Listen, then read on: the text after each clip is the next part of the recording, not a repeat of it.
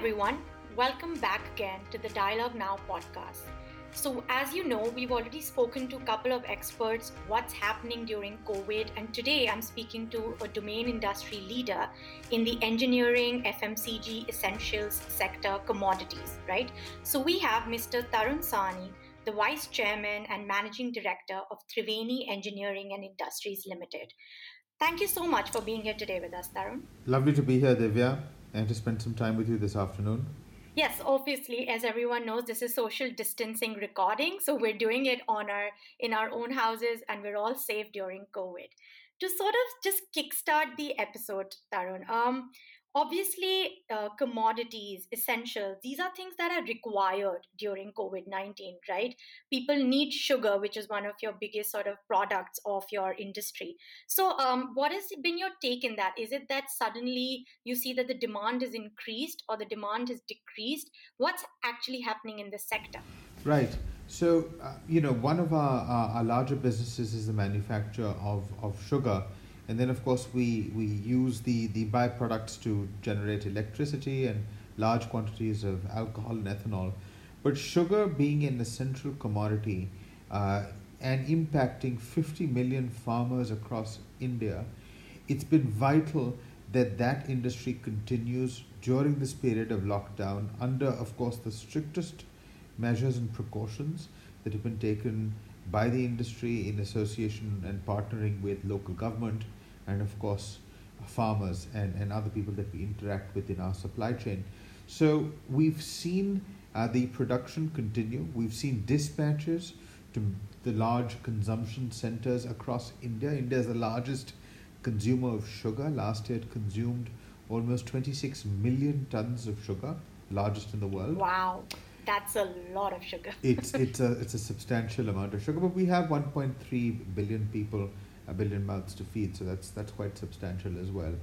Um, but over the last six weeks, we have seen a reduction in terms of demand.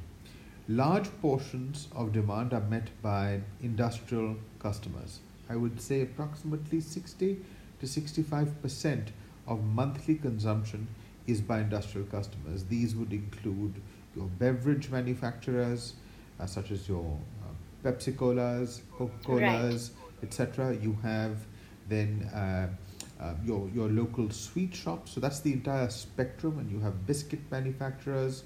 Um, you even have pharmaceutical firms that buy sugar. So there, you know, sugar goes into a vast variety of sectors, and you've seen that with with non-essential sectors which have closed their their factories and closed down production, their demand, of course, has petered. Um, right. You still have the demand at the kirana stores because people have to go out and buy their food and fruits and vegetables, etc. They do buy their sugar at that time, but the factories that are producing the biscuits, the Coca Colas, etc., the drinks, that has seen a, a reduction in demand. Of course.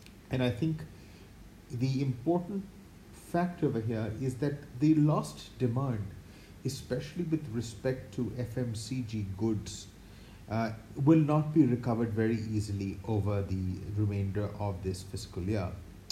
Uh, and, and, and, and it will just be a lost opportunity. And I think one will have to just sort of um, grit and bear it uh, and, and move on. The other notable point to mention is that during this COVID crisis, a lot of medical professionals uh, and, and actually social media has been a, a, a big cause of uh, creating this this concern has you know they, they've talked about not consuming cold drinks ice creams etc because covid is, is a flu. And yes. um, and, and the there's cons- been a lot of fake news on that and even you know so don't read newspapers it might give you covid. Don't don't consume something it might give you covid. Yes. You're, you're right Divya. You know it's it's uh, it's creating this kind of worry uh, whether it's founded in, in medical certainty uh, or not is a subject that I want to avoid, but the fact that, that, that it has been out there on, on social media um, in such a in such a large way, it has had a big impact on, on that industry and therefore on, on, on the consumption uh, of sugar. So a slightly long-winded answer to your question. Yes, no, but very helpful to sort of sort of break it down because when as a consumer today I think of sugar, I'm probably thinking of hey, how much sugar am I consuming as a personal level? Or you know, how many cakes and bakes am I eating? To be honest, but you don't realize on uh, the larger scale on supply on the industries that it may impact because uh, you know obviously the demand has been cut down. But um, i want to take a point from what you said. You said that obviously it is still an essential commodity at some level right? You still need sugar in your day to day so that means there is some movement across your industry right now. But how has that been hampered and how is sort of you dealing with it? Because it's not obviously you can't digitally give products to people you know we, we don't have drones to deliver for example. So uh, what is what, what has been the hamper in this area the supply chain operations part?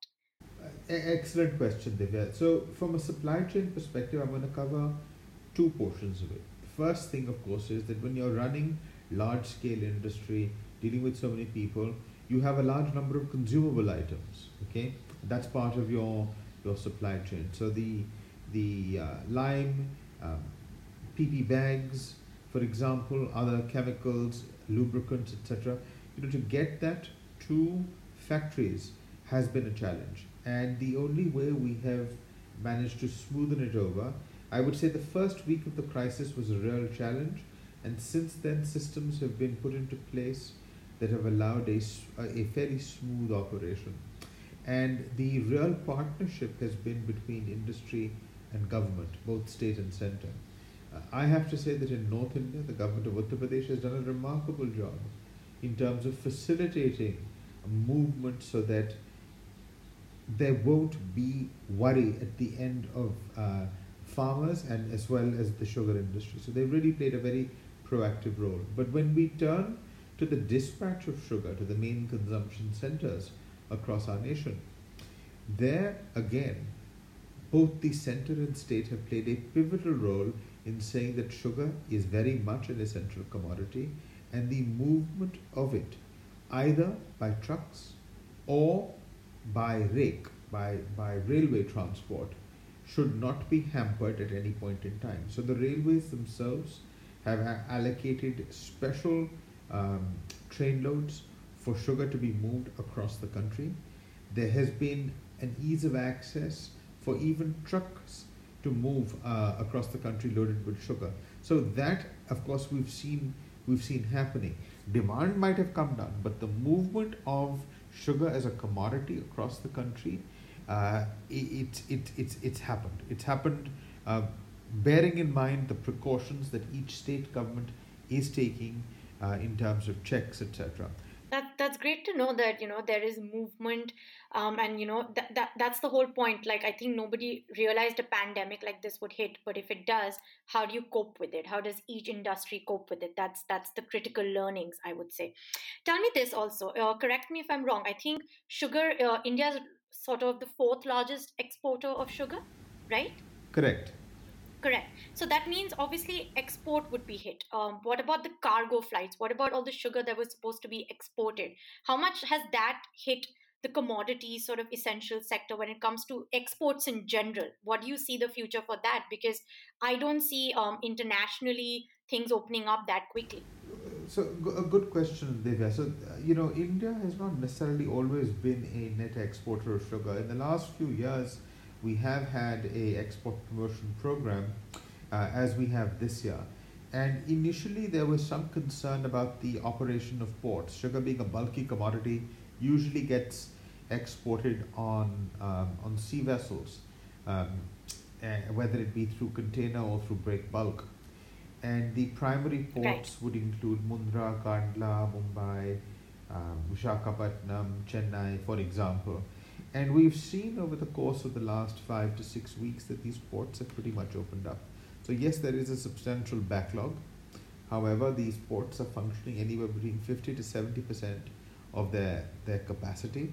Uh, they, are, they are maintaining high levels of precaution, uh, and therefore, uh, the full capacity levels have not, uh, you know, we're, we're, we're some way away from returning to um, 100% capacity. But sugar will go out. Uh, two days ago, the government of India signed a uh, um, a pact with the government of Indonesia to export 200,000 tons of sugar for the Indonesian requirement. So, you know, there, there has been progress on all fronts. You know, um, feet are moving, boots are clicking, where, where we're making inroads. We had a target of export of 6 million metric tons for this year. Will we achieve it? No, we won't. But we will, uh, we will come close. We will be between 4 and 5 million, which is very creditable given the fact that we have a massive crisis on our hand. Right. Uh, just for everyone, we're recording this podcast on May 1st of 2020. So this is where we are at right now. Um, so that means essential commodities as a sector, sugar, there is movement, there is light at the end of the tunnel. It is sort of uh, getting that government back up. Um, people are still sort of, it's a moving sector.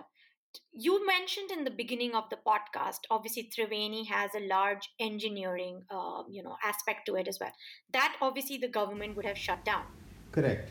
So our, our engineering business is in uh, our water business and projects business is based in north india out of delhi and uh, gearing and, and, defense business is based in, in karnataka.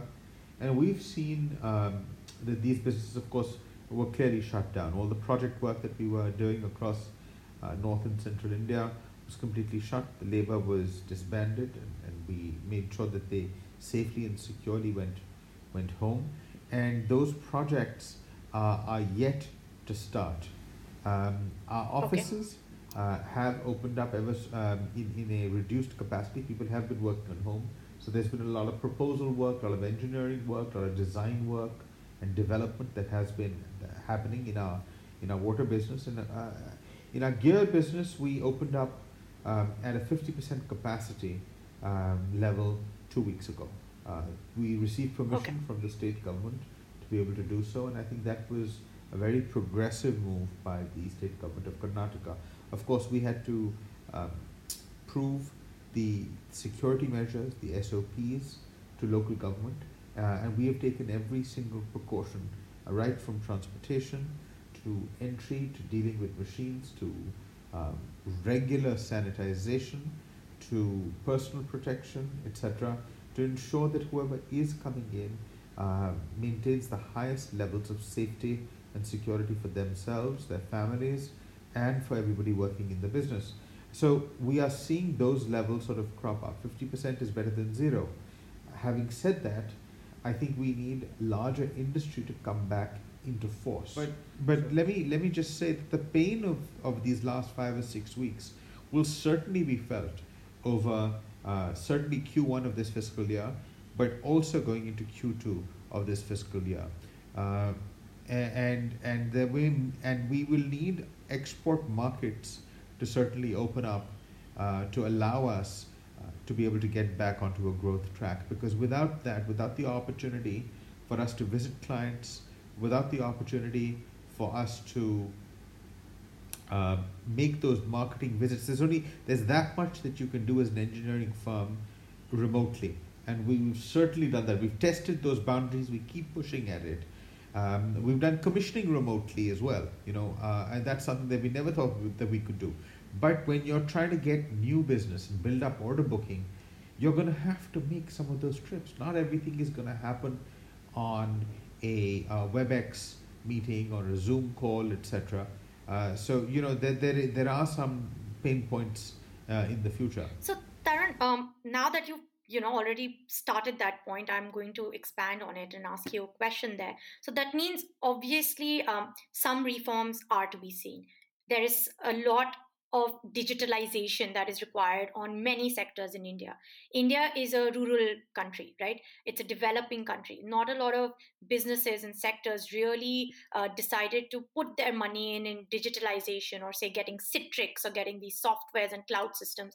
And also because it's maybe not even possible, especially at the grassroots level with farmers and all um, especially okay now even say your alcohol you know uh, from you're converting distilleries to make sanitizers. That's a form of reform right? So what all reforms do you see um, in sectors such as yours especially at the grassroots level?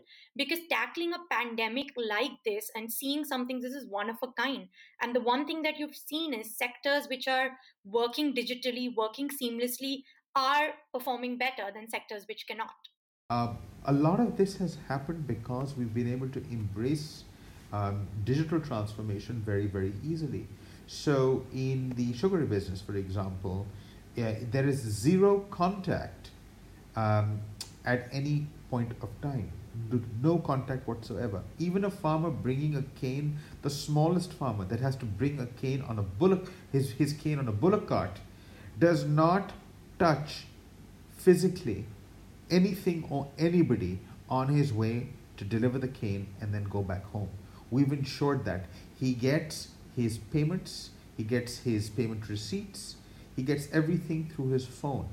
Any phone um, which has an SMS service, if you have, of course, more sophisticated phones, which you'll be surprised most farmers actually do, uh, they can oh, do wow. even more. They can, they can, thanks to Jio.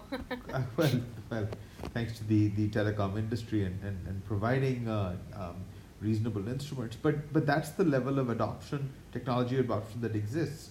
Today, doing farm surveys, etc., all of these things can be done without physical interaction, maintaining social distancing. So that's a big, uh, a big move that we've seen, and that adoption happened very, very quickly, very quickly, and we were supported uh, from a regulatory perspective by the state government in making that transition in just a matter of few days. Uh, on the other hand, it is our responsibility as a uh, as an Indian corporate, uh, as an old Indian corporate, to really come to the forefront and to do things that that that help citizens of the country, to help uh, local communities, etc. And it took us a grand total of five days to convert part of one of our large distilleries into a hand sanitizer plant, or actually it's a mass sanitizer plant. It can be sprayed as well. We started off making approximately 2,000 liters a day. We ramped that up. Today we stand at 10,000 liters a day. We're going to be doubling that capacity in a few weeks. We're going to have various different types of SKUs going. In, in the next two weeks, we'll have multiple types of SKUs. We'll have um, um, products that, that can easily be sprayed, products that can be easily used at home. Um, uh, and, and in a variety of um, fields. And this, uh, you know, has really happened overnight because there's been a willingness not just of the management team but also of the people that are physically making this sanitizer and packaging it and doing the marketing to do so with great urgency because they feel this huge sense of responsibility.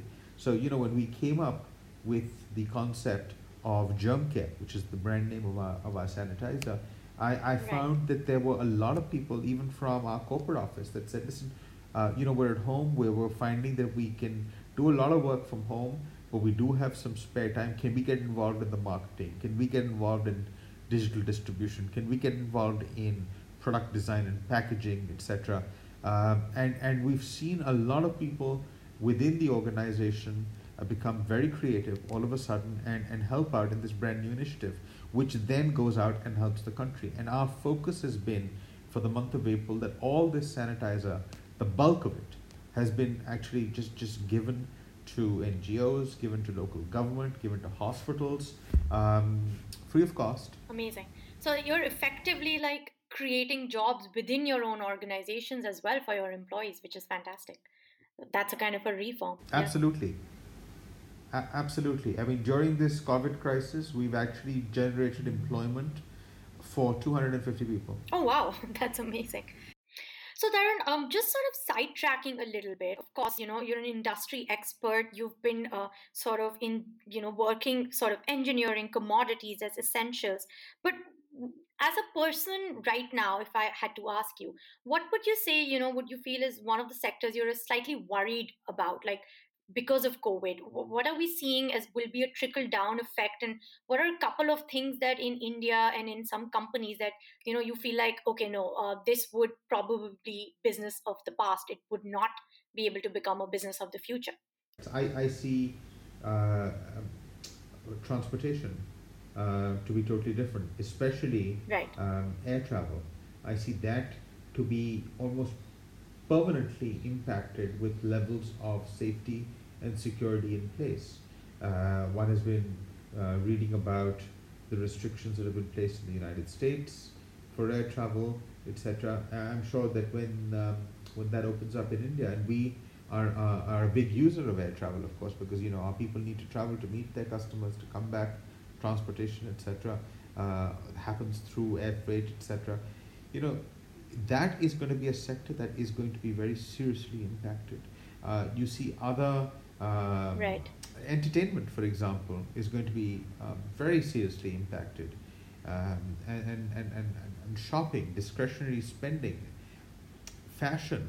These are things you know when when you're um, when you're in lockdown you don't have the need to to to acquire these things and you know yeah. there, there's going to be cascading effects for these industries textiles for example etc yeah. so you know uh, um, I, I feel the pain for a lot of these sectors uh, I know many people uh, in these sectors and it's and it's going to be a, a fairly rough ride and things may change um, forever frankly speaking in terms of how they do business and it's going to be about an ability yeah. to transform in fact, in some respects, the post COVID world is going to be, or rather the next decade, is really going to be one for uh, a new level of innovation, of taking existing business models and, and converting them uh, into something that, uh, that, that, that your customers view as, as safer, more predictable, uh, easier to deal with. And those are going to be parameters that people will need to incorporate into their strategies and into their planning exercises. Right. So, um, you know gearing towards sort of the end of this podcast we we've discussed uh, uh, you know the need for essentials the the the way sugar is still moving how helpful the state government has been you know especially in north india. Um, we've we've discussed how you can reform things like alcohol into sort of uh, you know sanitizers. So there is a lot happening. You're wearing many hats right now. So if i had to sort of ask you um, you know it's now been around a month and a half of lockdown. It may uh, extend today like i said we're on 1st may. Um, what if what would you say your critical sort of learnings have been during this pandemic? You know what are your thoughts on this as a person and as a industry leader? Uh, i would say before uh, the 21st 22nd of march i would uh, you know we social service as a concept in, a, in, in our country, um, despite our um, very rich and very long history, is something that uh, right not everybody has participated in. But we've I've seen that it has really transformed the way that people view doing service for others, and right. I think that's a, that's a yeah. great positive. It's a great uh, learning uh, you, from you almost see a community being built you know people helping each other and sort of a, that community vibe that covid has created. I have to say i feel very proud to be an indian at this point to see how people have come together. We, you know we have we have a lot of issues. We've got 1.3 billion people you know we've got a lot of history and heritage that that, that we need to deal with and tackle in in in, in, uh, uh, in our day-to-day existence. But uh, for for just pure existence. We've seen people come to the forefront, we ourselves come to the forefront to try and deliver um, um, something to people that are that are really in need. Right. This is really good to hear. Sort of like a positive note that we can end this podcast on. But um, thank you so much, Tarun, for taking our time and you know giving a breakdown of what this sector is up to. What are what are the reforms that are you're already seeing? You know, within days, uh, trying to be digital or no contact for a farmer. That that's just splendid to hear that something like this can exist in rural India today. Obviously, has to give hope to so many other industry people who may be hearing this, which feel that you know we don't possibly have the capabilities of going digital but say uh, if a rural india farmer can have almost a digital way of working i feel like anyone in the modern world should be able to adapt and this is the time to adapt Divya, thank you very much. It's been a pleasure talking to you today. Thanks for tuning in in today's episode. Hope you enjoyed it. This is Divya from Dialogue Room. Don't forget, our podcasts are also available on Spotify, JioSaavn, Google, and Apple Podcasts. Just write Dialogue Room and follow us. Thank you.